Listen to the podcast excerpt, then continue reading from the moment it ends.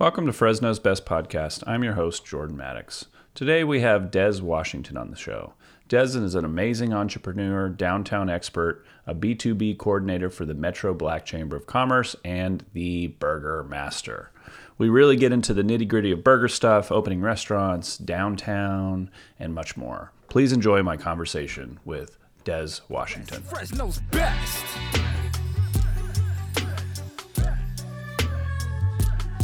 Fresno's Best!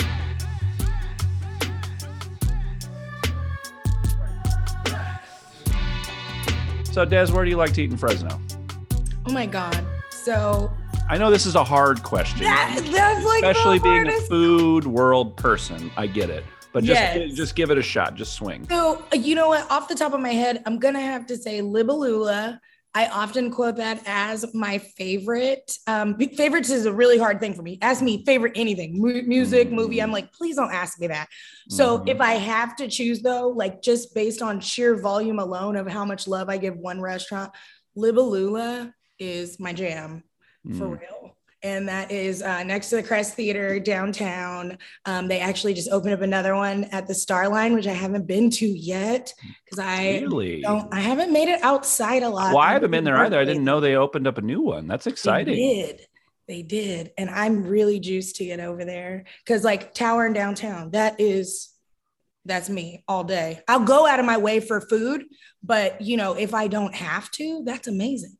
Yeah. So being someone that's in the industry, does that change how you approach sitting down at a restaurant? Do you, can you like turn it off or, and just like enjoy it as a consumer or yes. how do you do that? The, the only, so being in the industry, there are t- two things that I think I'm extremely picky about. And the only time it really shows, like really rears its head when it comes to burgers, I'm very particular. You go somewhere with me and you're like, oh, I'm going to get a burger. I'm only going to go, yeah, get a burger like ten percent of the time. The mm. rest of the time, I'm just going to be like, hmm, okay. Yeah. You know, because yeah. I feel I am really judgy about burgers. And even though I am the Grumpy Burger Lady, I'm particular about what I personally like. It's fine what everybody else likes. But when it comes to burgers, I'm really kind of can be shady. And then when it comes to customer service, that's for me, like whatever you do with your food, how you plate, how you present, whatever. Customer service for me though, is where you'll hear me like, I would not do this this way. like yeah. This is not okay. This is not cool. If you have bad customer service, you're going to hear from my professional side. Like, because I know as a person who serves people every day, mm-hmm. you know, how I go about my customers. So that's when you mostly see it from me when I'm in the industry.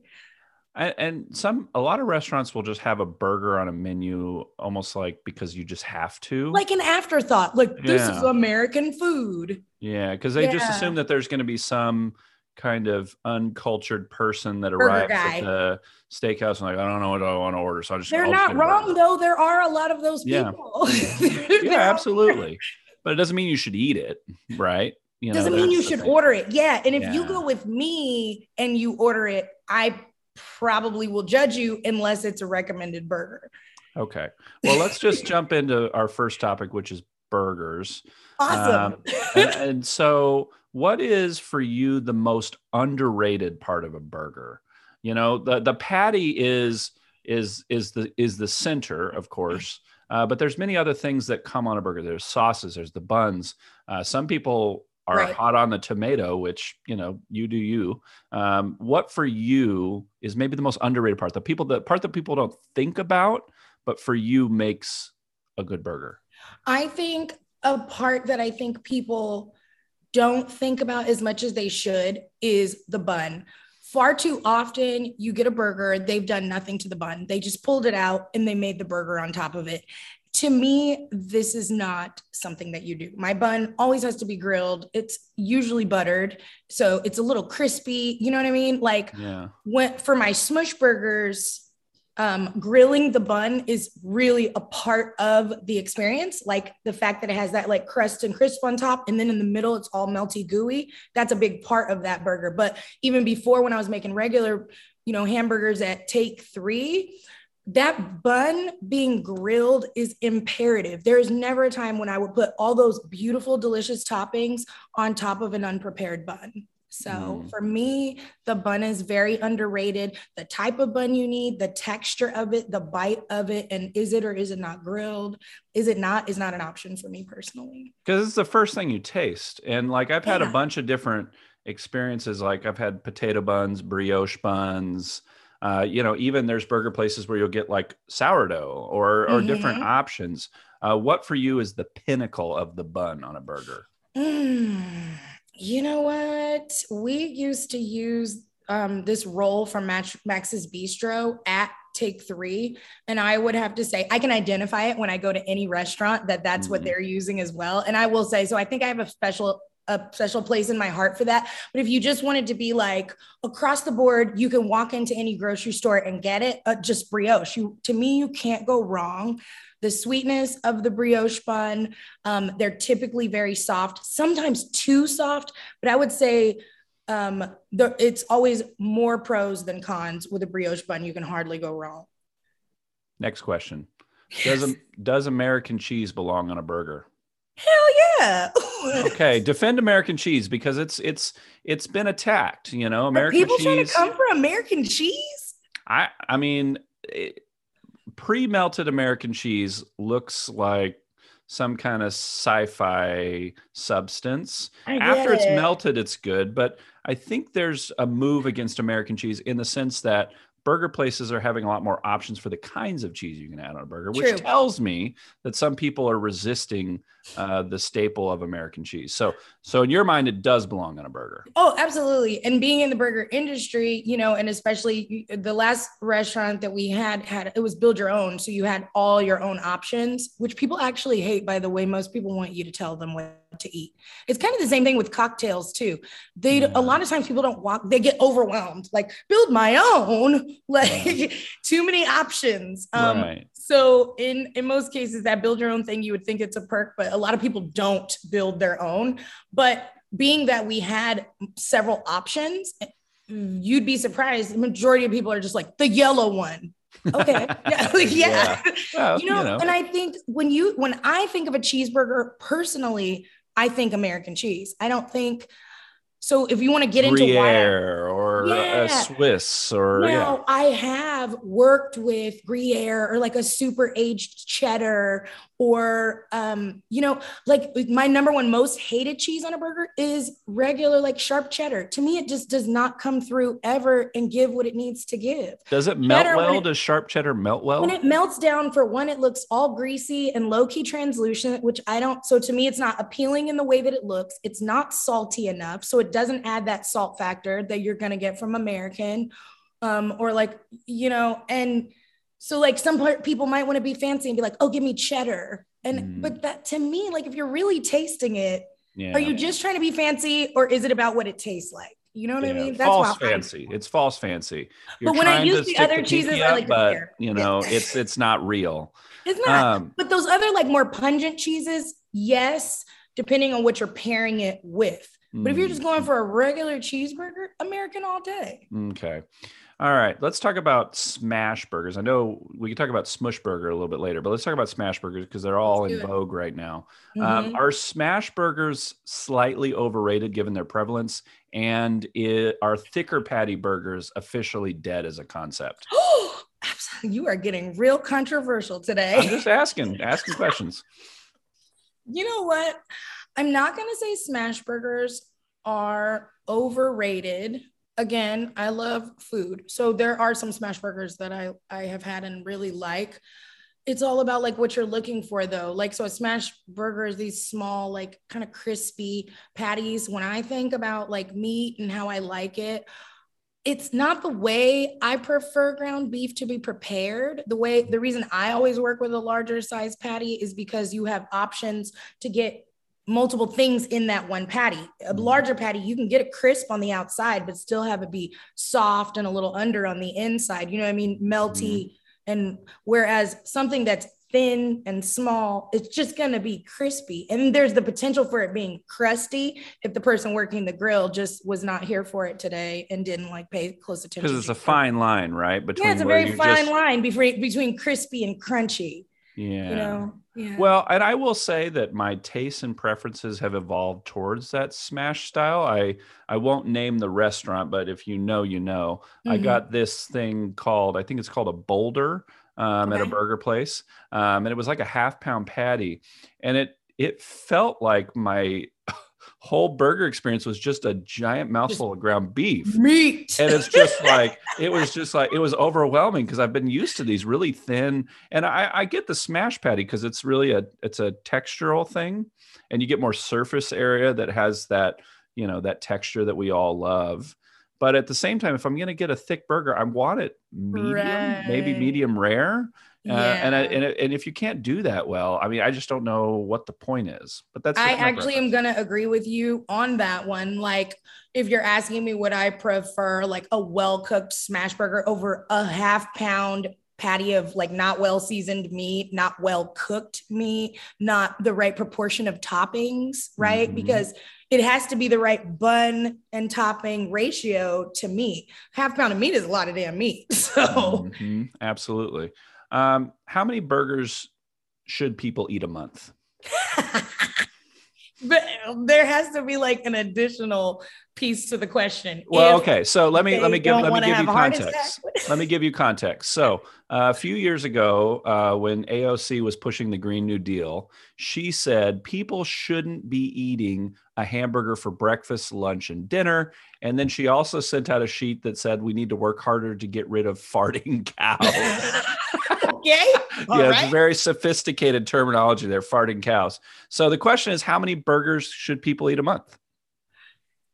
I mean, so that's just not for me to say. As okay. the burger lady, I don't feel like I can weigh in on that argument at all. Okay. You know, well, how do you think about climate change then? How, do, how, does, that, how does that get in your how head? How do I think about burgers in, in reference burgers to Burgers in the context change? of climate change is what I'm kind of hinting at. You know, big picture, I'm definitely on board for reducing climate change. I don't know that cow farts is where I personally want to start. Mm-hmm. Um, Fair enough. It is, a, it is an issue. It is an issue I feel like we as a country should be paying attention to.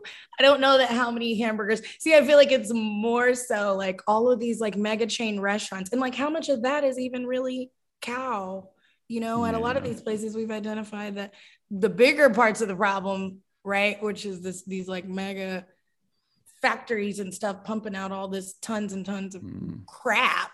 Yes. That to me is the bigger issue. Like, um, yeah. I mean, it's a complicated. You know, it's not a question for us to decide, no. right? Like, no, it's one of those like governmental, uh, like big picture macroeconomic questions. And I don't know. I mean, it's it, I I, I think we need to think about it, farts. but. I don't yeah. think to answer this question. Yeah, absolutely. Um, okay, so let's let's switch gears for a minute and let's talk okay. about uh, opening and operating businesses downtown.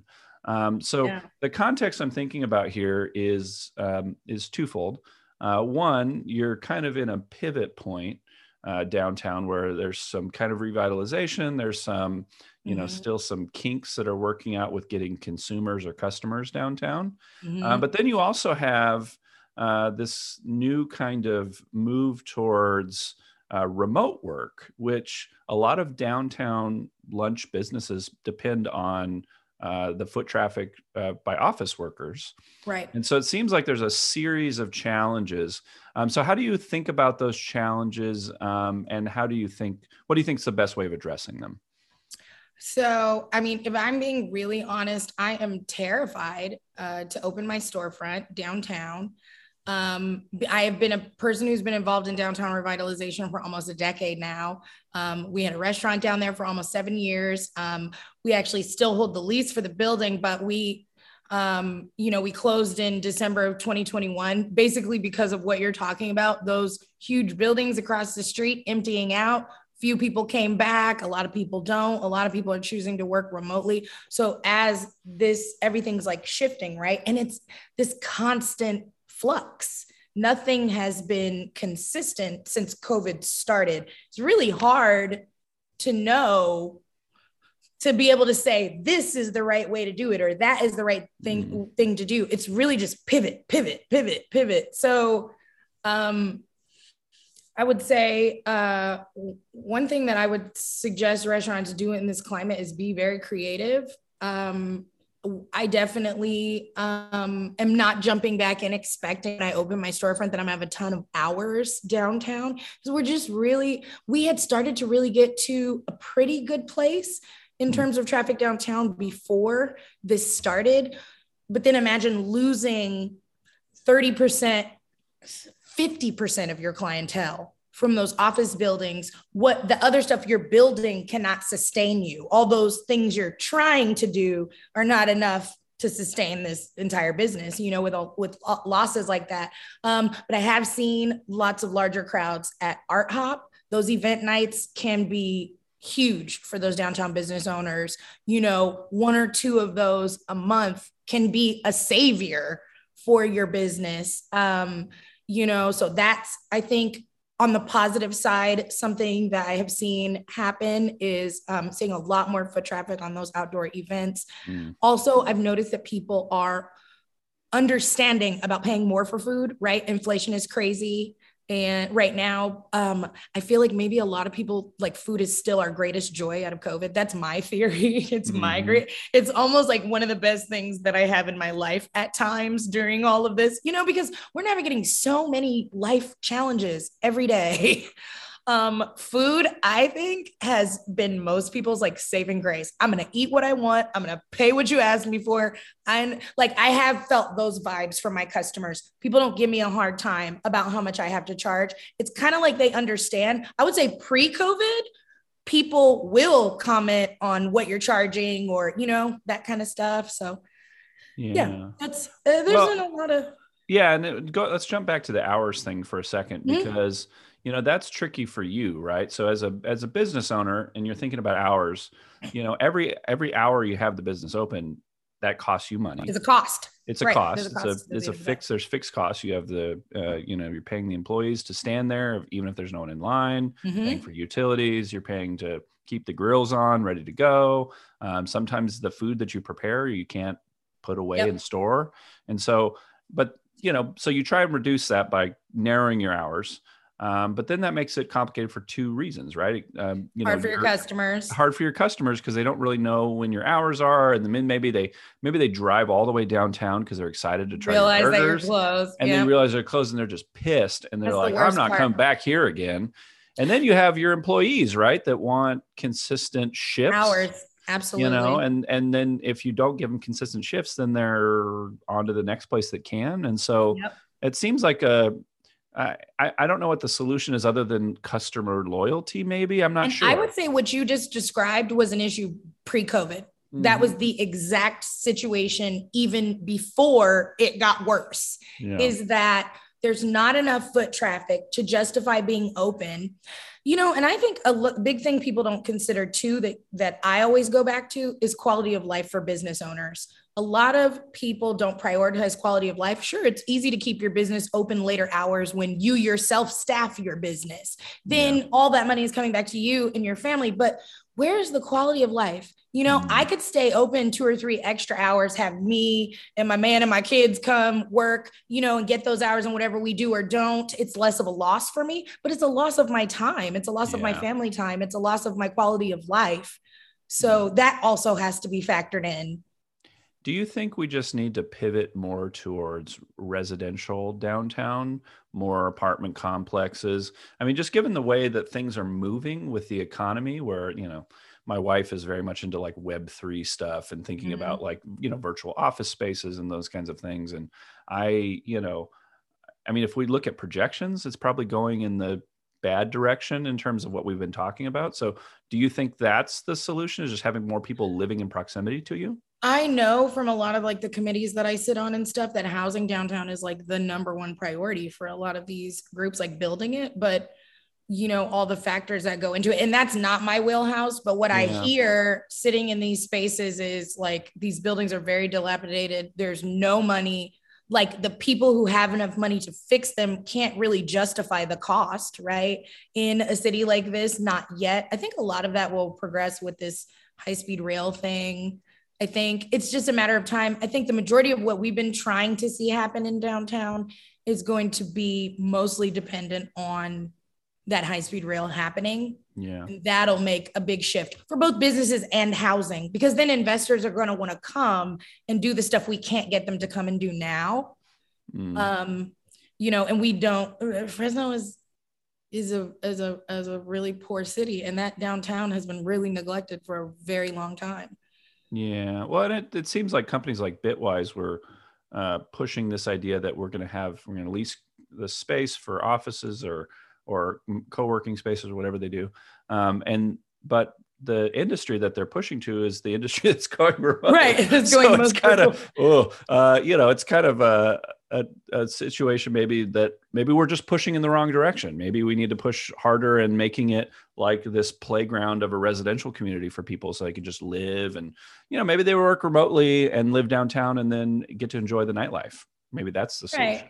I mean, and there's definitely still room for small business in that. I, ideally for me, what my perfect Fresno downtown would look like is a lot of multi-use spaces. I've always dreamed of living in an apartment above like a pizza shop. I don't know why, but like since I was a kid. You like that smell or what? I don't, yeah, I guess so. Just you see it on T V and I guess uh-huh. it just seemed like the coolest thing in the world. And I still low-key have that child in my heart that wants to live above my own burger shop, like, and just walk down the stairs and put the open sign open. So for me, I would love to see, you know, storefronts on the bottom, residential on top, and just a lot more activation and activity.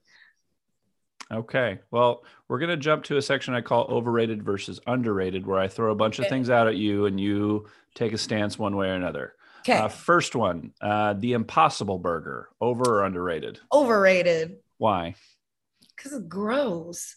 First of all, I don't understand why you need to create fake blood with plants. You're a plant-based person. What do you need this beet juice blood for? It grosses me out. It smells like plastic. I'm sorry, y'all. I'll cook them for you. But to me, it's the most disgusting thing on earth. Do you have a favorite, if you're not going meat, do you have a favorite plant burger? Meatless.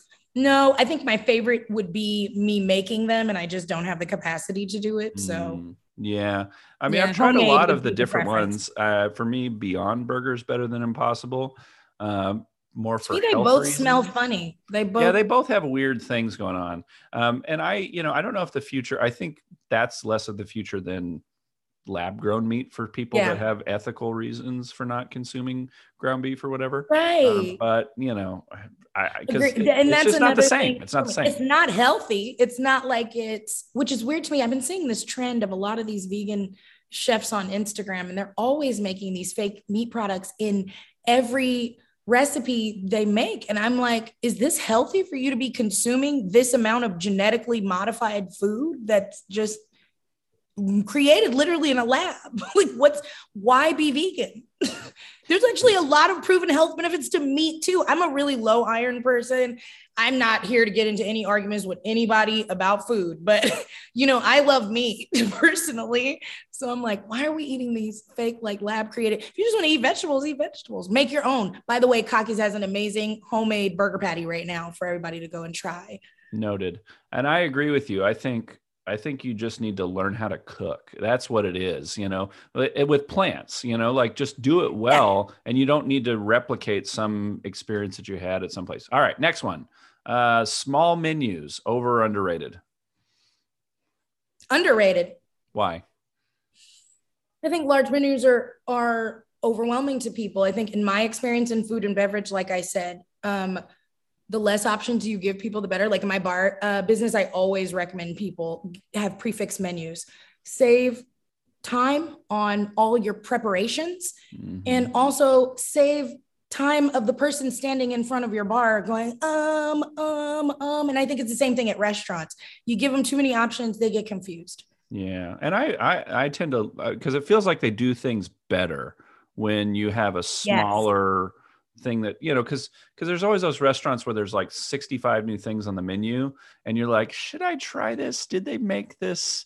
Are they just having this on the menu so they can we can right. see it? Like, you gonna tell me you make good jambalaya and good fried rice? Like, I don't know. I just yeah and if you have those kind of things on your menu, you know, a lot of that stuff is pre-made. Like, you go to the cheese cheesecake Absolutely. factory, like, you're not getting fresh food. Don't kid yourself.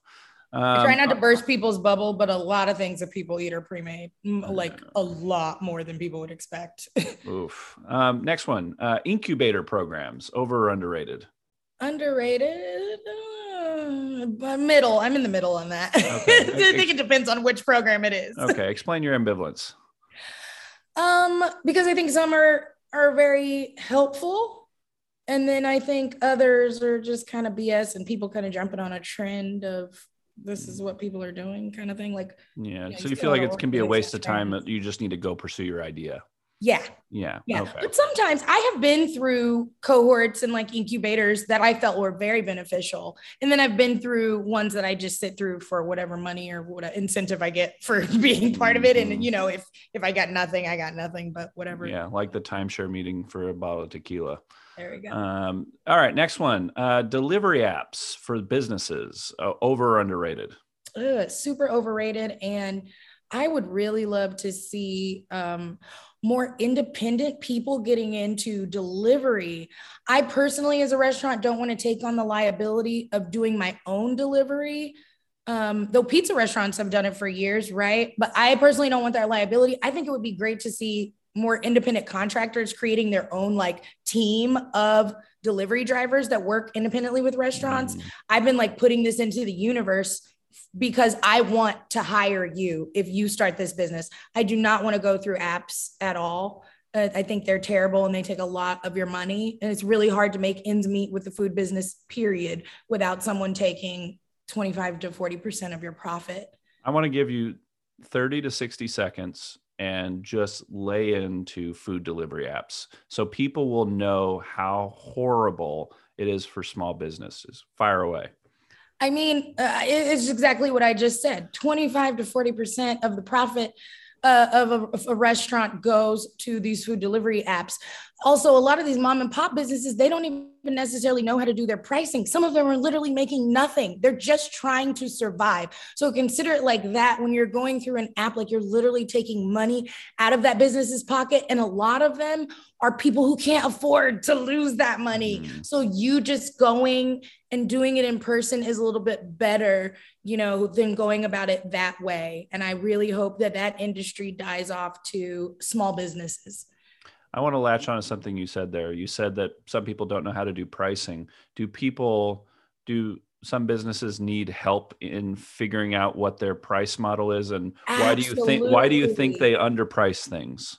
So I work in small business development with the Fresno Metro Black Chamber of Commerce. So, um, you know, I don't, I, I say that with the knowledge that there are a lot of businesses that don't know a lot of things. Like I say this all the time with the partners that we work with and in, in, in the small business mentorship preparation, I, I tell them our clients only know what they know, right? If you know cupcakes, you just came in knowing cupcakes, not mm-hmm. bookkeeping, not marketing, yeah. Yeah, yeah, yeah. not not price models. You know what I mean? You don't necessarily know. And someone can tell you, oh, what I've I've worked with people who have operational businesses, and I go, what does it cost to make your product? And they go, what do you mean?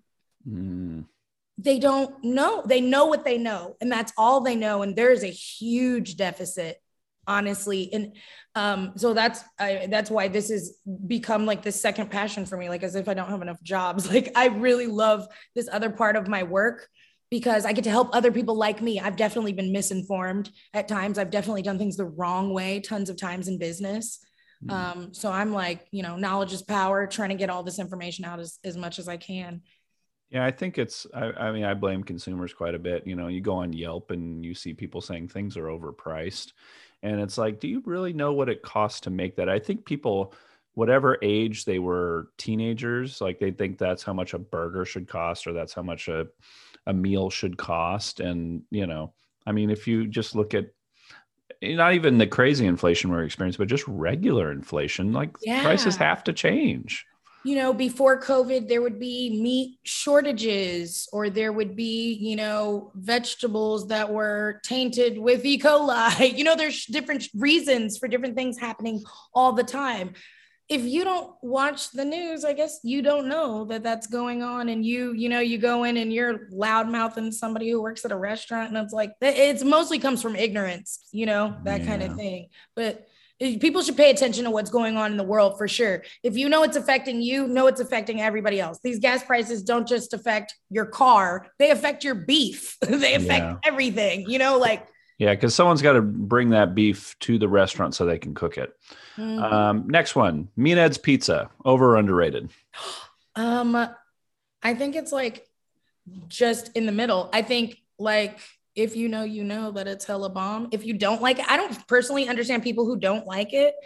Um, but like, yeah, it's pretty standard. It's like, for me, like having moved here, it's like, it is the standard pizza. You know, it's just kind of like what you get if you don't know what you want to get. You know, you just go get, grab a Me and Ed's Pizza. Yeah, I don't know. I think there's a lot of stuff I don't like too. There's a lot of types of pizzas I don't care for, mm-hmm. the way they make the crust or their sauce or whatever. Yeah, Me and Ed's yeah. to me is can, can consistently develop deliver good pizza.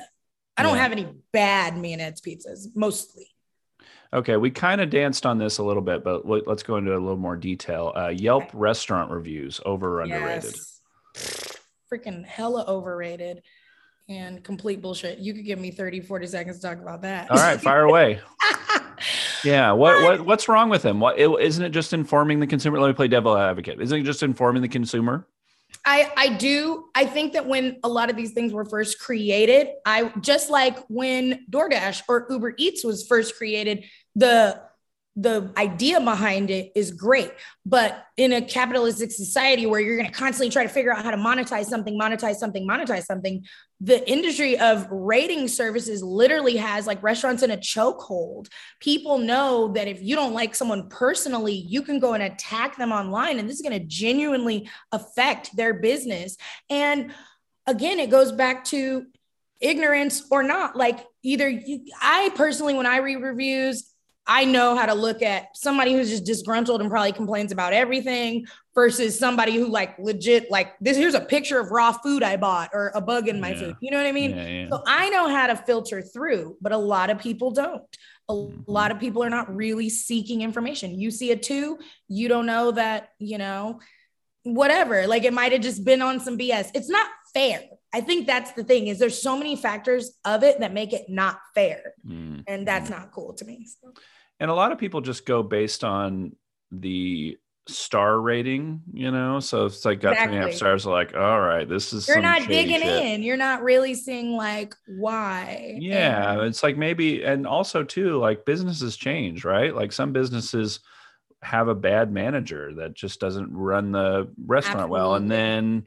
And then they get a new manager who's going to fix things up, but then you can't erase the history on the Yelp page. It's not like you can say, all right, this is before the bad manager and this is after. You just get the aggregate, which is just, you know, maybe I will say good. I felt like we handled our, um, that pretty well as a business. When, um, I had a storefront, I, I always was very responsive. It was like, you know, I was good about responding. I do feel, feel that that's a way that a business can, um, you know, get ahead of it a little bit and don't ignore it. It's not going to go away, you know, sure. but I think being responsive, I have literally like been like, please come get a free meal. I, and, and consider changing your review. And people have came back for a free meal, changed their review. It's not like, you know, everybody makes mistakes. There's going to be, yeah. I've had like my own mortifying moments as a restaurant owner. Like, I can't believe we put that product out. And, you know, I have to go back and talk to my staff and be like, what the hell is this? You know, it happens. Let me show you that I can do a better job than that, because that is not a reflection of most of the products we put out here, you know? Yeah. And, and it's so hard. I mean, I, I, I deal with this personally, just with podcast reviews, you know, I mean, people comment on how stupid I sound or whatever. And, you know, I, I stopped reading comments a long time ago, but again, this is not my, this is not my livelihood. And this is uh, for a lot of people, Yelp and Google reviews or whatever people use, that's their livelihood. And people are pretty casual about it. And I, Oh yeah. You know, and I don't know if that's just kind of the Twitter syndrome. Like we're, we feel it like is definitely, it's shoot, definitely shoot our big shot and it doesn't matter, you know? Or, I think it was like early cancel culture. I think if we look back at Yelp attacks, you can see some like what lies ahead in terms of be like, before we were really canceling people, restaurants have been getting canceled for a long time. Sometimes I guess some would consider it rightfully so, but other times not. I don't particularly care for that way of going about those, these like internet militia. I like face-to-face. I'm like, you know, old school. Like, let's do this in the parking lot, you know, but don't come for me online. Like, you know, that's, but yeah. people love that. They don't want to see you in the parking lot. They would much rather. Exactly. It's safer and easier. Mm-hmm. Um, all right. Next one. Uh, the Holy Grail, uh, In-N-Out Burger, over or underrated?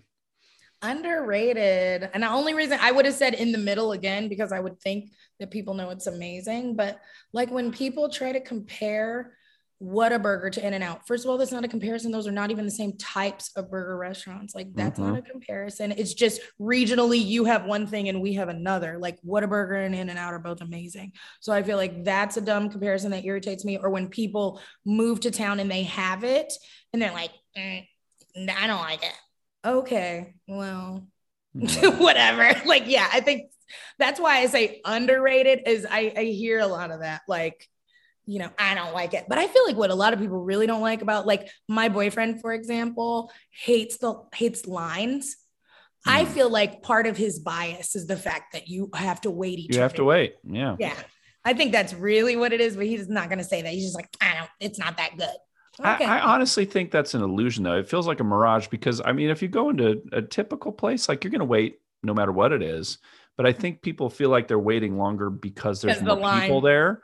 There's more people in the room. And so they, there's this false, this illusion that the line, the wait time is longer, but I, they're fast. I imagine it's pretty close. They I, are really fast for the product, for quality. That's the, and people see the problem is people associate In-N-Out like it's McDonald's. It's not, it's not a bunch of unseasoned meat patties sitting in a warmer, getting ready to get thrown on the grill for two seconds before they smash it between a stale bun. Like they are like cutting potatoes. They, yeah. You know what I mean? There's a level of quality to their product and consistency. That is huge to me, you know, to think about something that I, from childhood on, can vet and say, this has been a consistent product my whole life that has been this good every time I've gotten it and very seldom not this good. Right? How do you think they do it financially with margins the way they are? I mean, it's so confusing to me because they're still pretty moderately priced for what they are and to do all that stuff fresh. They do uh, fast food volume and they just, to me, look like they have an amazingly well set up operation. It just, if you can get stuff timed that way and have the perfect amount of staff and the perfect amount, they always have a line. They do yeah. volume like fast food. So they get fast food prices on whatever it is that they use, you know, like a, a mom and pop's restaurant can't charge you that cheap because we don't buy enough volume. So I can't, uh, my buns cost me seventy-nine cents a piece and their buns cost them twenty-nine, you know, so mm. uh, because they're what, buying so much more. What is your In-N-Out order? Uh, double, double am, animal style with fries. Sometimes I get animal style fries when I'm depressed. It's mm. really, it's somehow really linked to depression. Yeah. Well, I mean, it's just, it warms your heart. So it makes sense. Yeah. It's just like, I just need this. All right. Next one. Um, finding buildings for being eyesores downtown. Is that over or underrated? Very useful and oh, okay. needed. Code enforcement is not doing enough. You're actually not finding the businesses. In most cases, you're finding the building owners who don't give a crap about these buildings and probably aren't treating their tenants very well anyway. Mm. There's probably a bunch of other stuff they need to fix that they're not. Mm. Um, I think fines need to happen more personally. Okay. Sorry, that's okay. probably gonna make me unpopular with some folks. Well, I mean, it makes sense, right? Like if you're, there's all this effort in throwing money into downtown. And I mean, it seems like it's in the building owner's best interest to have their buildings be something that people want to lease, right? Well, think about it like this. A lot of the people who own these buildings in Fresno, they're not their eyesores. They don't live here. They don't yeah. even freaking live here. So they don't yeah. care. I, I Sometimes I think maybe these buildings are just like write-offs for them. You know, it was just a loss on your taxes because a lot of people that buy up, just like everybody buying up all the houses in Fresno right now, they're not from here. They're people with more money than we have. And they come in and they buy everything up and, you know, it's not their problem unless you make them pay for it. Mm. All right. Two more on this section. Uh, the Popeye's chicken sandwich, over or underrated? I think it was, it was a bit overrated. Okay.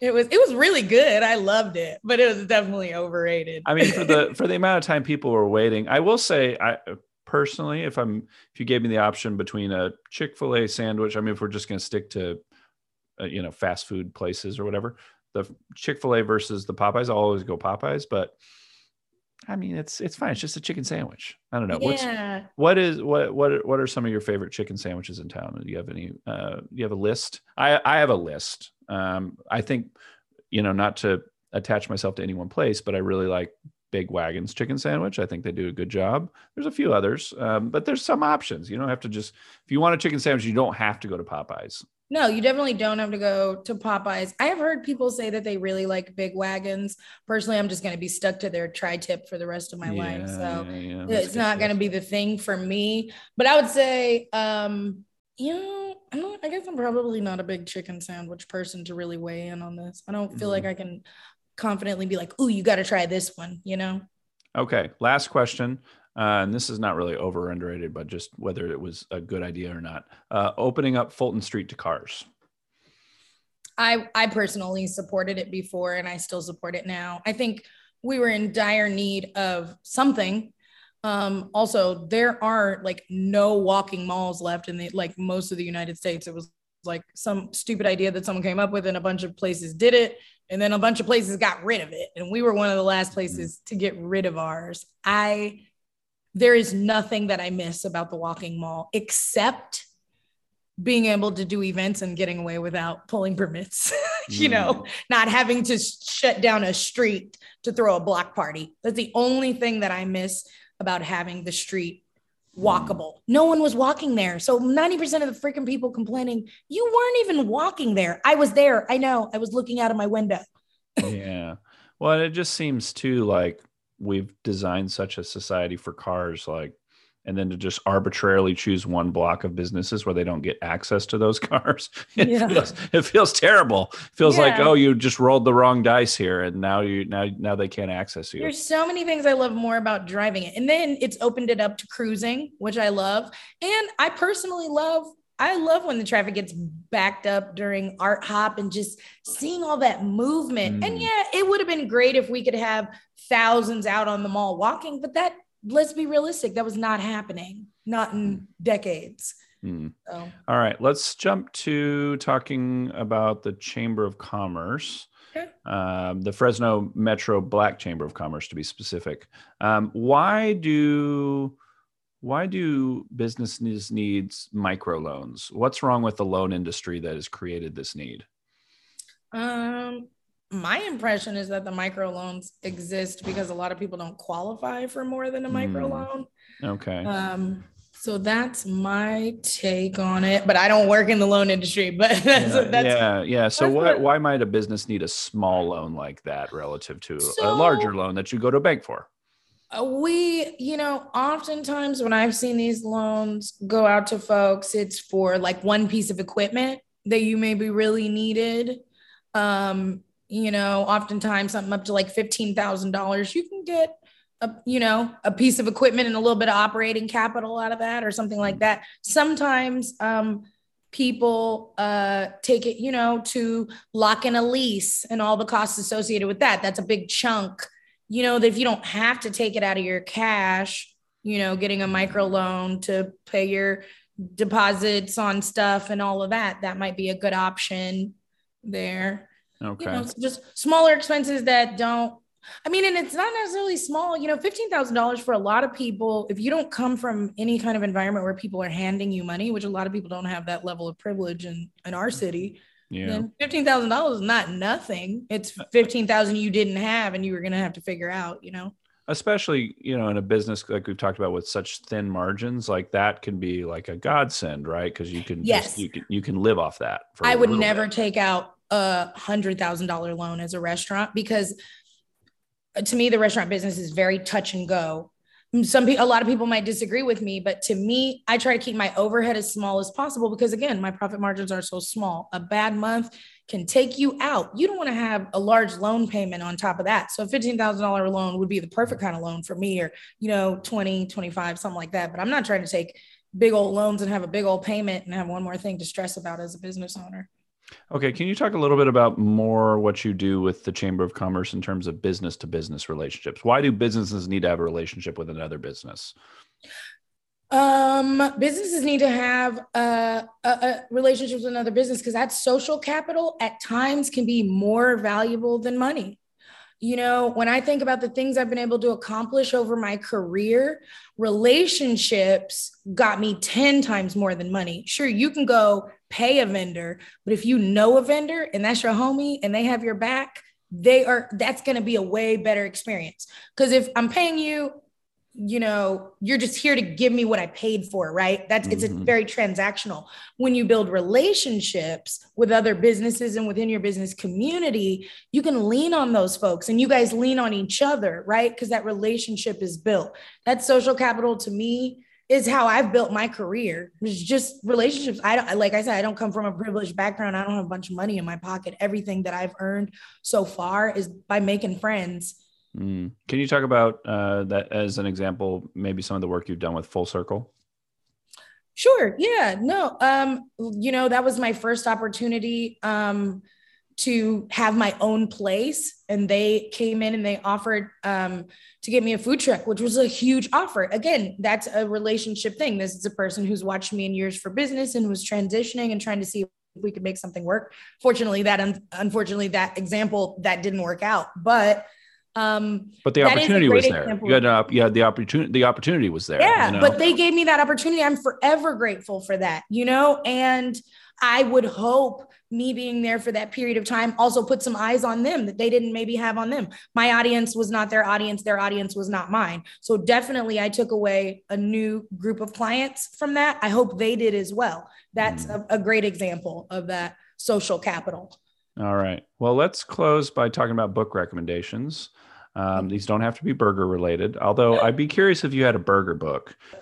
When I saw the question about the books, I was like, oh God, I never recommend books to people because I really feel like how some people watch trash T V. Mm. I just read crappy books. Like oh, I no, love no, no. crappy there's fiction. No, in my mind, there's erotica, no crappy books. Like there's no crappy books. So fire away. Give us all, give us all you your know kind I of decided genre. to make my recommendation. Um, I decided to make my recommendation, uh, Rock This by Chris Rock. Um, it was a book that I've just read a million times. I still read it to this day. It cracks me up. My favorite chapter is broccoli and cheese.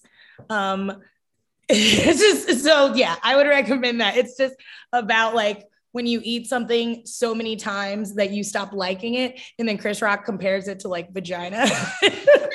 Also, I read this book as probably like a teenager. So it was that much more hilarious to me. And then I've over the years read it over and over and over again, whenever I really need to like, you know, just mm. laugh. mm.